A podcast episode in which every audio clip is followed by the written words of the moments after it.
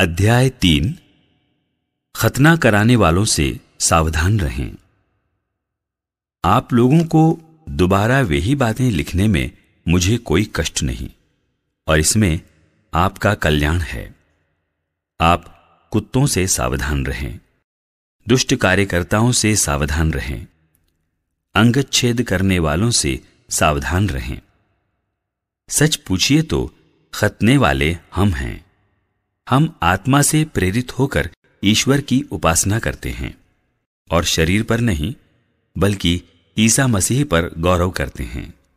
हालाँकि, मैं भी शरीर पर गौरव कर सकता हूँ। यदि कोई यह समझता है कि वह शरीर पर गौरव कर सकता है तो मैं और भी ऐसा कर सकता हूँ। आठवें दिन मेरा खतना हुआ था। मैं इसराइली बेनियामीन वंशी और इब्रानियों की इब्रानी संतान हूँ। संहिता पालन की दृष्टि में मैं फरीसी था। मेरा धर्मोत्साह ऐसा था कि मैंने कलिसिया पर अत्याचार किया। संहिता पर आधारित धार्मिकता की दृष्टि में मैं निर्दोष था। किंतु मैं जिन बातों को लाभ समझता था, उन्हें मसीह के कारण हानि समझने लगा हूँ।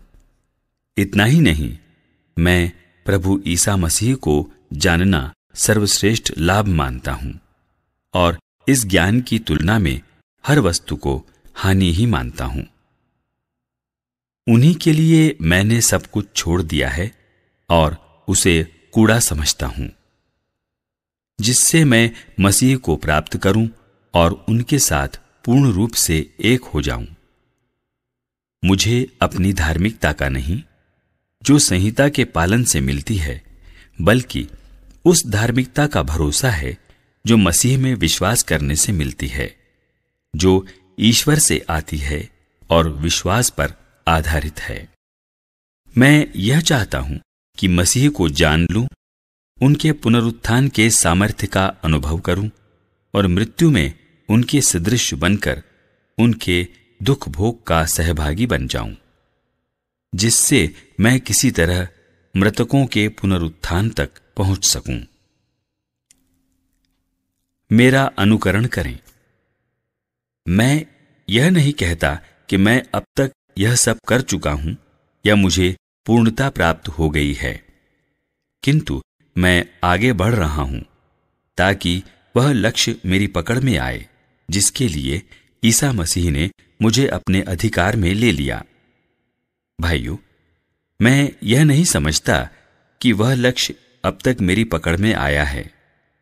मैं इतना ही कहता हूँ कि पीछे की बातें भुलाकर और आगे की बातों पर दृष्टि लगाकर मैं बड़ी उत्सुकता से अपने लक्ष्य की ओर दौड़ रहा हूँ, ताकि मैं स्वर्ग में वह पुरस्कार प्राप्त कर सकूँ जिसके लिए ईश्वर ने हमें ईसा मसीह में बुलाया है। हम में कितने लोग परिपक्व हैं, उनका यही मनोभाव होना चाहिए। और यदि किसी विषय पर आपका दृष्टिकोण भिन्न होगा तो ईश्वर आपको इसके संबंध में ज्योति प्रदान करेगा। जो भी हो, हम जिस स्तर पर पहुँच चुके हैं, उसी के अनुरूप आचरण करें। भाइयों, आप सब मिलकर मेरा अनुसरण करें। मैंने आप लोगों को एक नमूना दिया। इसके अनुसार चलने वालों पर ध्यान देते रहें।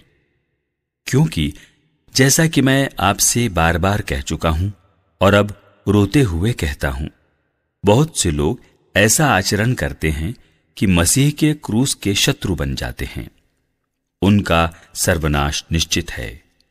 वे भोजन को अपना ईश्वर बना लेते हैं और ऐसी बातों पर गर्व करते हैं जिन पर लज्जा करनी चाहिए। उनका मन संसार की चीज़ों में लगा हुआ है। हमारा स्वदेश तो स्वर्ग है, और हम स्वर्ग से आने वाले मुक्तिदाता प्रभु ईसा मसीह की राह देखते रहते हैं।